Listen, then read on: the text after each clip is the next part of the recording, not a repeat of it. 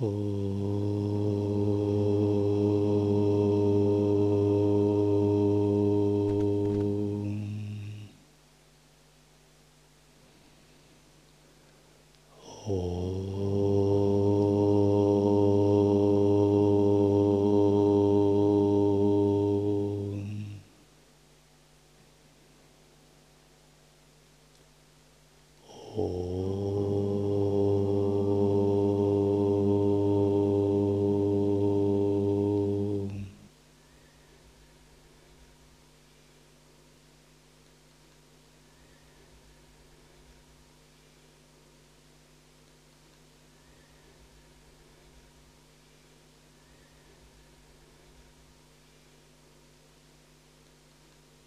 Текст Юга Васиштха.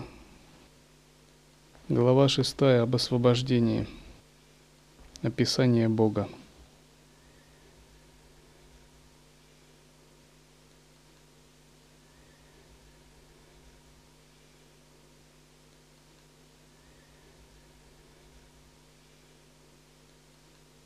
Васиштха продолжил. Шива обитает вместе известном под названием Кайлас. Я тоже жил там некоторое время, молясь Шиве и занимаясь практиками. Я был окружен мудрыми, и в компании мы обсуждали истины Писаний. Однажды вечером я молился Шиве. Атмосфера была наполнена миром и тишиной. Темнота в лесу была настолько плотной, что ее можно было резать ножом – в это время я увидел великий свет. Внешним зрением я увидел этот свет и своим внутренним взором вопросил о его источнике. Я увидел, что это был сам Шива, идущий за руку с Парвати. Перед ним шел бык Нанди, прокладывая дорогу. Я сообщил ученикам о присутствии божества, и мы пошли ему навстречу. Я приветствовал Шиву и поклонился ему с почтением. Довольно долго я созерцал божественное видение. Шива мне сказал, «Ну и как твои практики? Без проблем? Достиг ли ты того, чего только и стоит достигать? И исчезли ли твои внутренние страхи?» В ответ я сказал, «Тем, Кому достаточно повезло в том, что они молятся тебе, нет ничего невозможного в достижении, и они не испытывают страха. Все в мире приветствуют и простираются перед тем, кто предан тебе и кто постоянно о тебе помнит. Хотя по Твоей милости я достиг состояния наполненности, я хочу знать больше об одном. Молю Тебя, просветли меня – Каков метод моления Богу, который уничтожает все грехи и способствует блаженству? Шива сказал, «Знаешь ли ты, кто такой Бог?» Бог – это не Вишну, Шива или Брахма, не ветер, не солнце и не луна, не король, не я и не ты, не Лакшми и не разум. Бог не имеет формы и неделим. То блаженство, и величие, которое никем не сотворено и которое не имеет ни начала и ни конца, это Бог, который есть чистое сознание. Только это и следует восхвалять, этому молиться, ибо только это является всем. Если кто-то не способен молиться Шиве без формы, то он должен молиться форме. Это приводит к ограниченным результатам – тогда как первое приводит к бесконечному блаженству. Тот, кто игнорирует бесконечное в пользу конечного, бросает прекрасный сад и ищет колючий куст. Однако мудрецы иногда, играючи, молятся и форме. Среди предметов, используемых при молении, самое главное – это мудрость, самоконтроль и восприятие высшего «я» во всех существах. Высшее Я – это Шива, которому следует преподносить цветы мудрости. В двойственных учениях и внешних тантрах, когда используются формы божеств, предполагается различие поклоняющегося и объекта поклонения. То есть человек разделяет себя и божество. Человек говорит, я ограниченное существо, я страдающее существо с ограничениями. А ты великое божество, пожалуйста, позволь мне установить с тобой связь и помоги мне устранить мои иллюзии.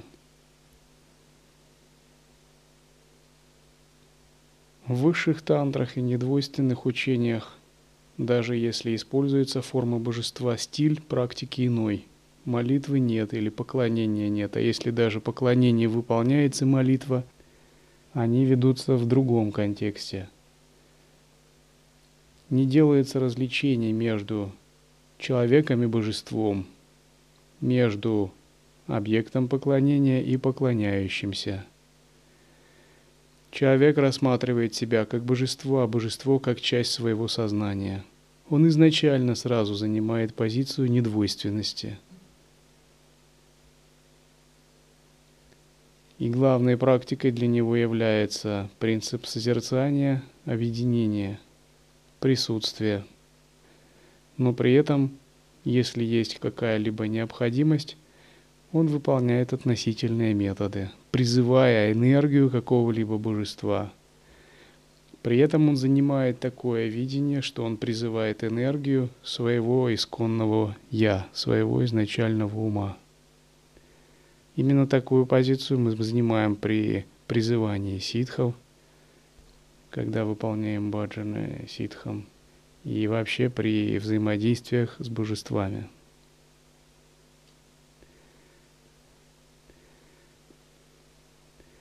Я спросил Шиву, молю тебя, Расскажи мне, как этот мир превращается в чистое сознание, и как это чистое сознание становится индивидуальным сознанием и другими вещами. Шива продолжил. Воистину, только это бесконечное сознание, которое остается после космического разрушения, существует и сейчас, полностью свободное от объективности. Концепции и понятия – освещенные сознанием в себе, предстают как этот мир, точно так же, как возникают сны во сне. Совершенно невозможно объекту восприятия существовать вне вездесущего бесконечного сознания. Все эти горы, целый мир, индивидуальное сознание и все элементы, составляющие мир, все это только чистое сознание – до так называемого создания, когда было только это чистое сознание, где было все это? Пространство, создание, сознание – это только слова, и они указывают как синонимы на одну и ту же истину. Как двойственность, переживаемая во сне иллюзорно, так и двойственность, подразумеваемая в создании этого мира, тоже иллюзорна – что имеется в виду, когда говорится двойственность, переживаемая во сне иллюзорно? Во сне мы часто попадаем в миры, творимые нашим собственным сознанием. Допустим, вы о чем-то думаете, и во сне вы можете попасть в область своего мышления. Область вашего мышления там будет как бы материализована, и будет все очень реальным – то есть, если вы думаете о каком-либо человеке, вы можете встретиться с этим человеком. Это не будет душа настоящего человека, а ваши мысли-формы. Хотя встречу с душой другого человека также можно реализовать. Но, в принципе, часто мы попадаем в области своих мыслей в сновидениях. Там же у нас силой разума создается так называемое иллюзорное тело сновидения – и в этом иллюзорном теле, посчитав себя за тело, мы можем ходить внутри комнат какого-нибудь дворца. Мы можем даже заблудиться в этом дворце и искать, искать выход или спасаться от преследователей. не понимая, что в этом сне обстановка иначе обстоит. Мы не тело в этом сне, а и дворец, и преследователи – все это наши собственные мысли, материализация наших мыслей. Мы, если захотим, можем отменить и дворец, и преследователей. Но из-за того, что есть сильная привычка считать себя телом, мы и во сне впадаем в двойственность, действуя так же, как в этом ограниченном мире – но дворец, наше иллюзорное тело, преследователи или просто люди, все это одно. И это одно есть чисто наше собственное индивидуальное творение нашего сознания. В нем нет какого-то еще дополнительного собственного самобытия. Это двойственность во сне. Но здесь говорится, что этот так называемый реальный мир – он настолько же реален, насколько во сне реальна двойственность. То есть двойственность в этом мире тождественна двойственности во сне. Просто двойственность в этом мире имеет более плотную, более грубую природу, которая оказывает на ум еще большее воздействие. Как во сне, так и в этом мире сновидец является единственной реальностью – с обнаружением сновидца сила этой двойственности начинает терять над нами власть.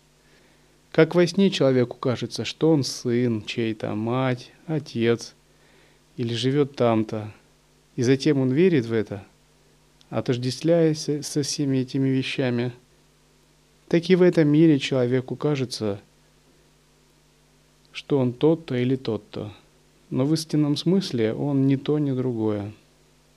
Все это всего лишь определенная мыслепроекция. Когда мы созерцаем, мы не занимаем отвержение, отвергающей позиции к этим мыслепроекциям. Скорее, мы меняем к ним отношение. Мы к ним относимся как к чистой игре манифестации энергии Абсолюта –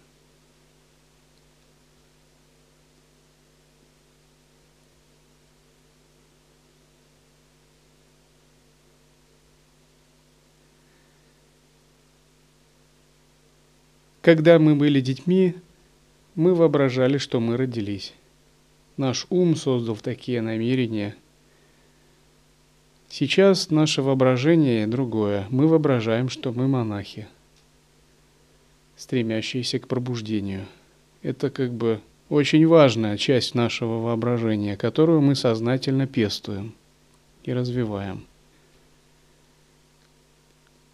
Когда мы накопим больше заслуг и наш разум очистится, мы можем даже приобрести божественную форму. Тем не менее, даже стать божеством – это все равно как быть такая часть глобального вселенского воображения Абсолюта.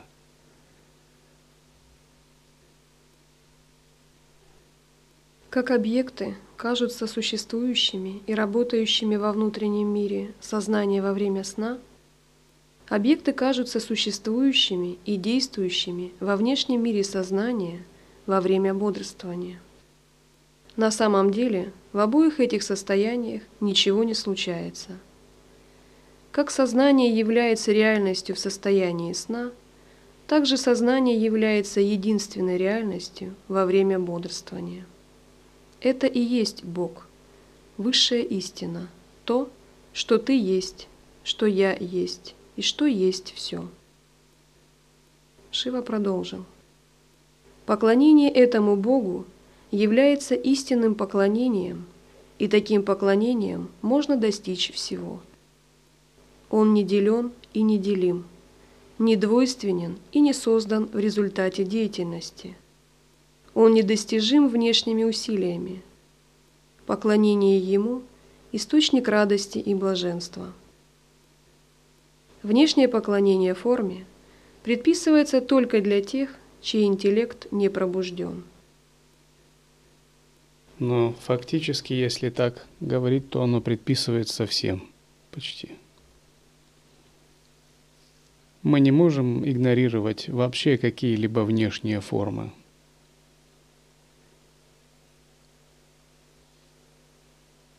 в отношении к форме мы занимаем позицию интеграции, объединения. В отличие от двойственных учений, интеграция, объединение – это поклонение без поклоняющегося, поклонение без объекта поклонения. Фактически то, что называют в двойственных религиях поклонением, бхакти, в анутара тантре называется интеграция, объединение в присутствии. Бхакта настраивается на своего божество через поклонение, начитывание мантр, ритуальные практики, служение, предписанную садхану, визуализацию и молитвенные тексты.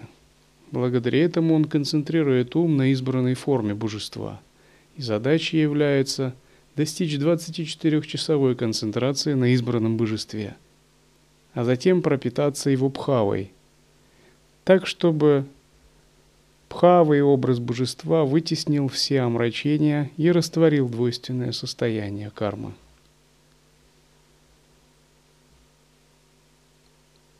Для нас же объектом интеграции является чистое пространство осознавания, которое, в отличие от божества, имеющего форму, не имеет атрибутов, или, напротив, может проявляться с любыми атрибутами – а вместо поклонения используется принцип интеграции, осознанности. К примеру, брахмавичара, медитативная техника, является как бы такой практикой недвойственного поклонения, так же, как и божественная гордость, санкальпа.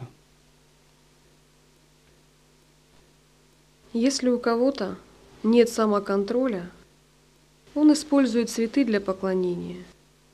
Такое поклонение жалко – как и поклонение внешней форме.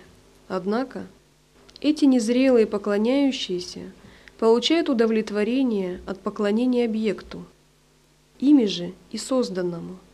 Они могут даже получить бесполезные результаты такого поклонения. А теперь я пишу, как надо поклоняться продвинутым, подобным тебе. Бог, которому стоит молиться, воистину тот, кто держит все творение, кто вне достижения мыслью и вне описаний, вне концепций, даже таких, как все и или коллективная тотальность.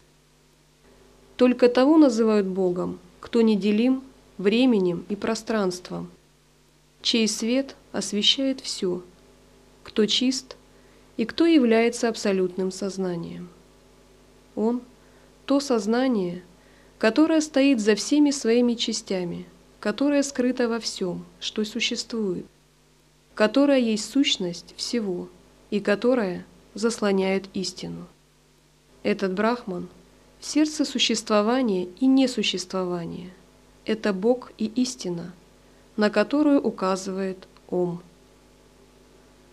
Он существует везде, как природа цветка в цветке. Это чистое сознание – которая есть в тебе, во мне и во всех богах и богинях. Это единственно и есть Бог. Мудрые, даже другие боги с формой, есть не что иное, как это чистое сознание. Вся Вселенная есть чистое сознание. Это Бог, это все, что я есть. Все достигается по Его милости и от Него. Этот Бог близок каждому, о мудрый.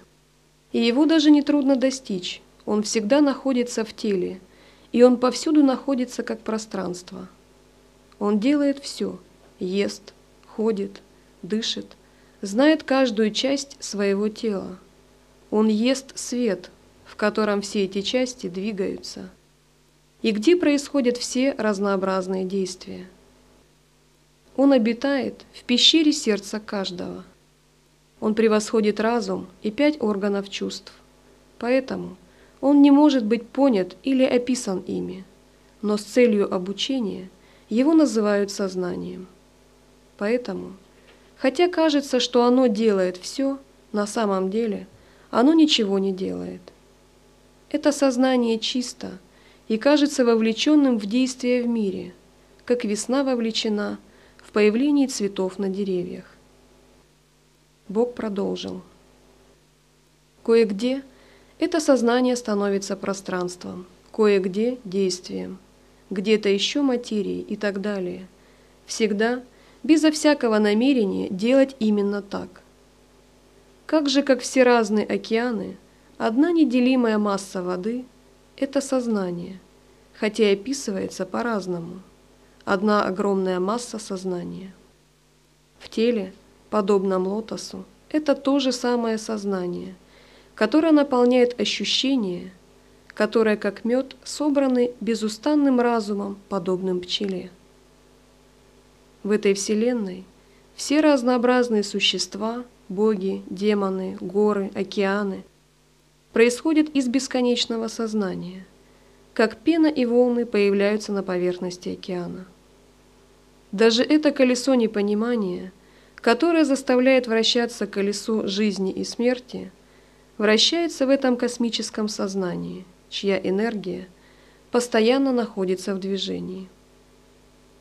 Это было сознание, принявшее форму четырехрукого Вишну, который победил демонов, как гроза утоляет жажду земли. Это сознание и ничего более, принявшее форму Шивы и Парвати, создателя Брахмы и других разнообразных существ. Это сознание подобно зеркалу, как бы содержащему в себе отражение, не претерпевая при этом никаких изменений. Безо всяких модификаций это сознание кажется всеми разнообразными существами в этой Вселенной. Так здесь излагается знаменитая теория зеркала и отражений, теория Пратибимбавада, которая исконно является ведической теорией, последствий заимствованной различными другими традициями. Она говорит о том, что чистое сознание, подобно зеркалу, неизменно и не претерпевает никаких из- видоизменений, даже когда в нем отражаются различные объекты. К примеру, если мы возьмем зеркало, и в зеркале отражается Будда, затем отражается собака, затем человек – или миллиарды других вещей. Само по себе зеркало никак не является, не является запятнанным. На него не влияют результаты отражения. Когда изображения исчезают, зеркало сияет так же чисто и девственно, как и до миллиарда отражений. Таким же образом, материальные явления являются отражениями на поверхности чистого, чистого зеркала – изначального «я». Оно ими никогда не запятнывается, даже когда кажется, что оно постоянно скрывается из-за этих отражений.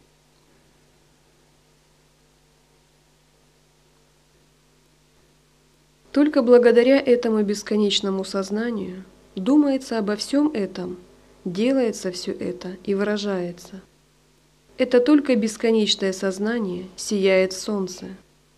Это бесконечное сознание проявляется во всех телах, которые на самом деле инертны и, приходя в контакт друг с другом, вызывают различные ощущения. Это сознание подобно ветру, который сам по себе не видим, но в котором пыль и сухие листья поднимаются и танцуют как будто бы сами по себе. Это сознание как бы отбрасывает тень в самом себе, и эта тень называется инерцией. В этом теле мысли и понятия приводят к действию только в свете этого самого сознания. Без этого сознания невозможно ощущение и понимание предмета, даже если его положить прямо перед человеком. Это тело не может действовать или существовать без этого сознания. Оно растет, ест и умирает – это сознание создает и поддерживает все движущееся и неподвижное во Вселенной. Это бесконечное сознание единственное, что существует. Ничего более нет. Человек напоминает такого как бы духовного или интеллектуального гиганта, у которого по каким-то причинам при перерождении заблокировали память программисты. И вместо 100% своего сознания оставили ему 5%. И как бы на эти 5% ему достаточно, чтобы выжить, строить отношения и кое о чем задумываться. И он как бы не подразумевает о том колоссальном потенциале, который он носит внутри себя. Этот колоссальный потенциал есть будхи, интуитивное сознание. С раскрытием интуитивного сознания будхи восприятие атмана начинает сиять изначально. Будхи, интуитивное сознание, напоминает зеркало на котором осела пыль, и которая не может достаточно хорошо отражать из-за того, что на зеркале просто много пыли. Манас, понятийный ум, представляет собой как бы уже вторичное отражение этого зеркала, возникающее уже в таком запыленном состоянии. Именно поэтому понятийный ум подвержен сильно фиксированным идеям, приятию, отвержению и прилипанию к концептуальному уровню. С очищением зеркала Будхи мы словно снимаем такую блокировку, и наш потенциал начинает раскрываться полностью.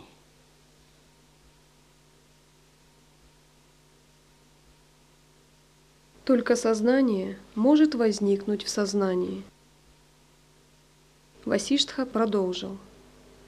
Тут я спросил Бога, если это сознание вездесущее, как кто-то может потерять сознание и стать инертным? Как может тот, у кого есть сознание, потерять его? Бог похвалил вопрос и ответил.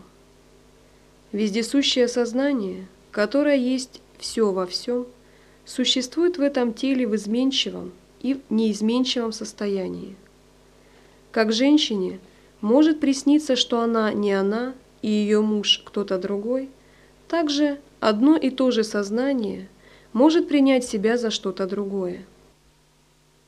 Как один человек может вести себя по-разному в обычном состоянии и в ярости, также сознание ассоциирует себя со своим другим аспектом и действует соответствующе.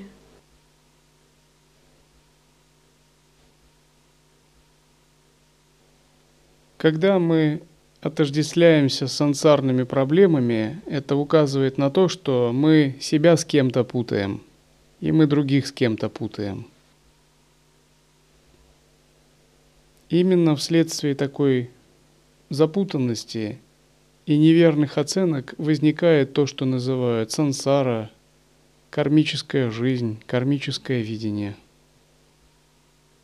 К примеру, если к какому-то человеку подходит и думают, что он полицейский, и просят оказать помощь. А этот человек вовсе не полицейский. Он говорит, вы меня с кем-то путаете. И тогда говорят, извините, все, больше нет никаких вопросов. Вся ситуация сразу исчезает. Таким же образом, когда мы действуем в сансаре, мы себя путаем – с телом и ролью, которая им обусловлена. Также мы других с этим путаем.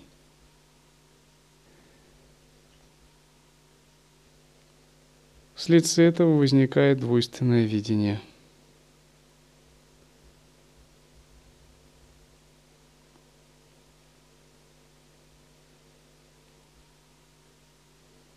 Разум начинает заблуждаться, в нем возникают различные желания – Следуя за желаниями, он страстно их домогается и начинает ненавидеть то, что мешает воплощению этих желаний. Так и порождаются привязанность, ненависть, двойственность, рага и двеша.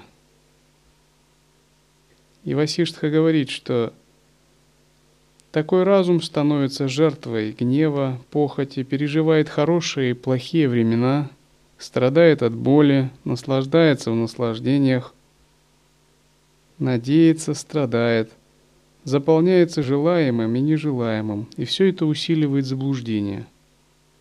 Достаточно одураченный, он двигается от ошибки к ошибке, от непонимания к еще большему непониманию.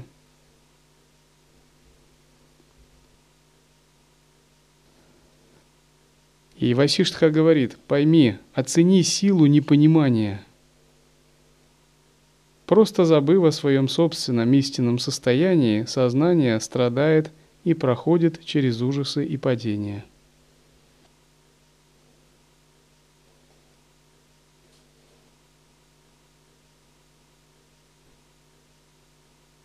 Другими словами, наше непонимание заключается в том, что мы считаем себя собой. И именно потому, что мы считаем себя собой, мы собой и являемся. А потом уже у нас возникает мысль, что, конечно, нам надо освобождаться,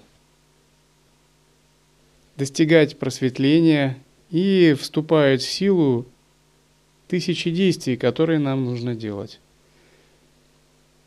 Это из-за того, что на самом тонком уровне в самый первый миг у нас возникает тот факт, что мы считаем себя собой. То есть, если мы считаем себя собой, то, конечно, нам надо освобождаться. Ведь наш э, нынешний как бы образ и статус нас вовсе не удовлетворяет. Но если мы не считаем себя собой, а считаем, к примеру, абсолютом, то возникает совершенно другая ситуация – Вхождение в присутствие в Адвайте – это именно засечь этот самый первый момент. И уловив самый первый момент отождествления, то есть ложной оценки и считания себя ограниченного собой, вместо него заменить ложное считание на другое считание. Считание «я есть Брахман» или «я есть Абсолют». И всю садханую жизнь строить именно с изменения первичной самоидентификации – Тогда вся практика, она строится на более высоком уровне. Это, конечно, не отменяет относительной практики, но это меняет к ней отношение в том смысле, что мы с самого начала как бы занимаем позицию пребывания на вершине.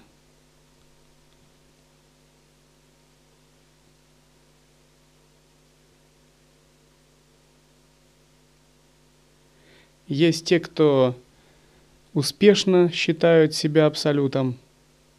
Есть те, кто менее успешно считают себя абсолютом. То есть по логике как бы все монахи, даже послушники, должны с самого начала тренироваться в том, чтобы считать себя абсолютом. Тем не менее, получается это у всех по-разному. Кто-то считает 5 минут в день во время лекции, а затем 24 часа в сутки читает такую мантру. Я ограниченное существо, у меня то, я такой. Кто-то считает себя на уровне видения, поддерживает на уровне созерцания и начинает раскрывать себе силы, присущие этому, которые проявляются как его ясность, творческие способности, самадхи и прочее. Тем не менее, все, вы все по потенциалу, у вас изначально одинаковый высокий потенциал.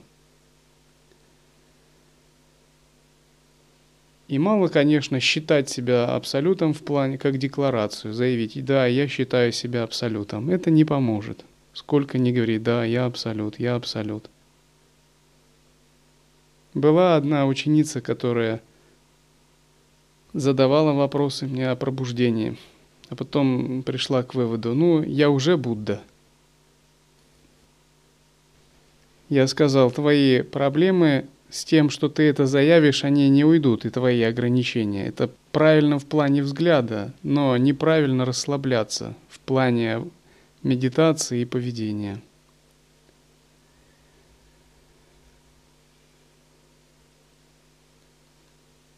Считание себя абсолютом – это и есть практика взгляда, к которой мы привыкаем.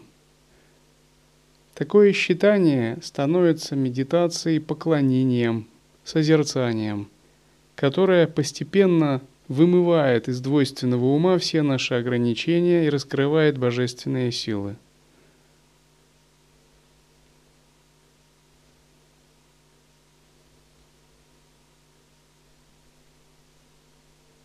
Постепенно у йогина должна появляться вера в воззрение. То есть считать себя абсолютом – это воззрение. Понять, как это делать не концептуально – это истинное воззрение, а не интеллектуальное. Сначала мы получаем интеллектуальное воззрение. Однако интеллектуальное воззрение хорошо при написании трактатов и на экзаменах. Однако в плане просветления – оно не способно привести к освобождению, хотя очень важно для фундамента. Потом мы должны пробудиться к неконцептуальному воззрению. Я есть абсолют на уровне неконцептуальном, как осознаванию. А затем мы должны обрести большую уверенность в нем, веру, постоянно на него опираться, так, чтобы оно начало давать нам духовную силу.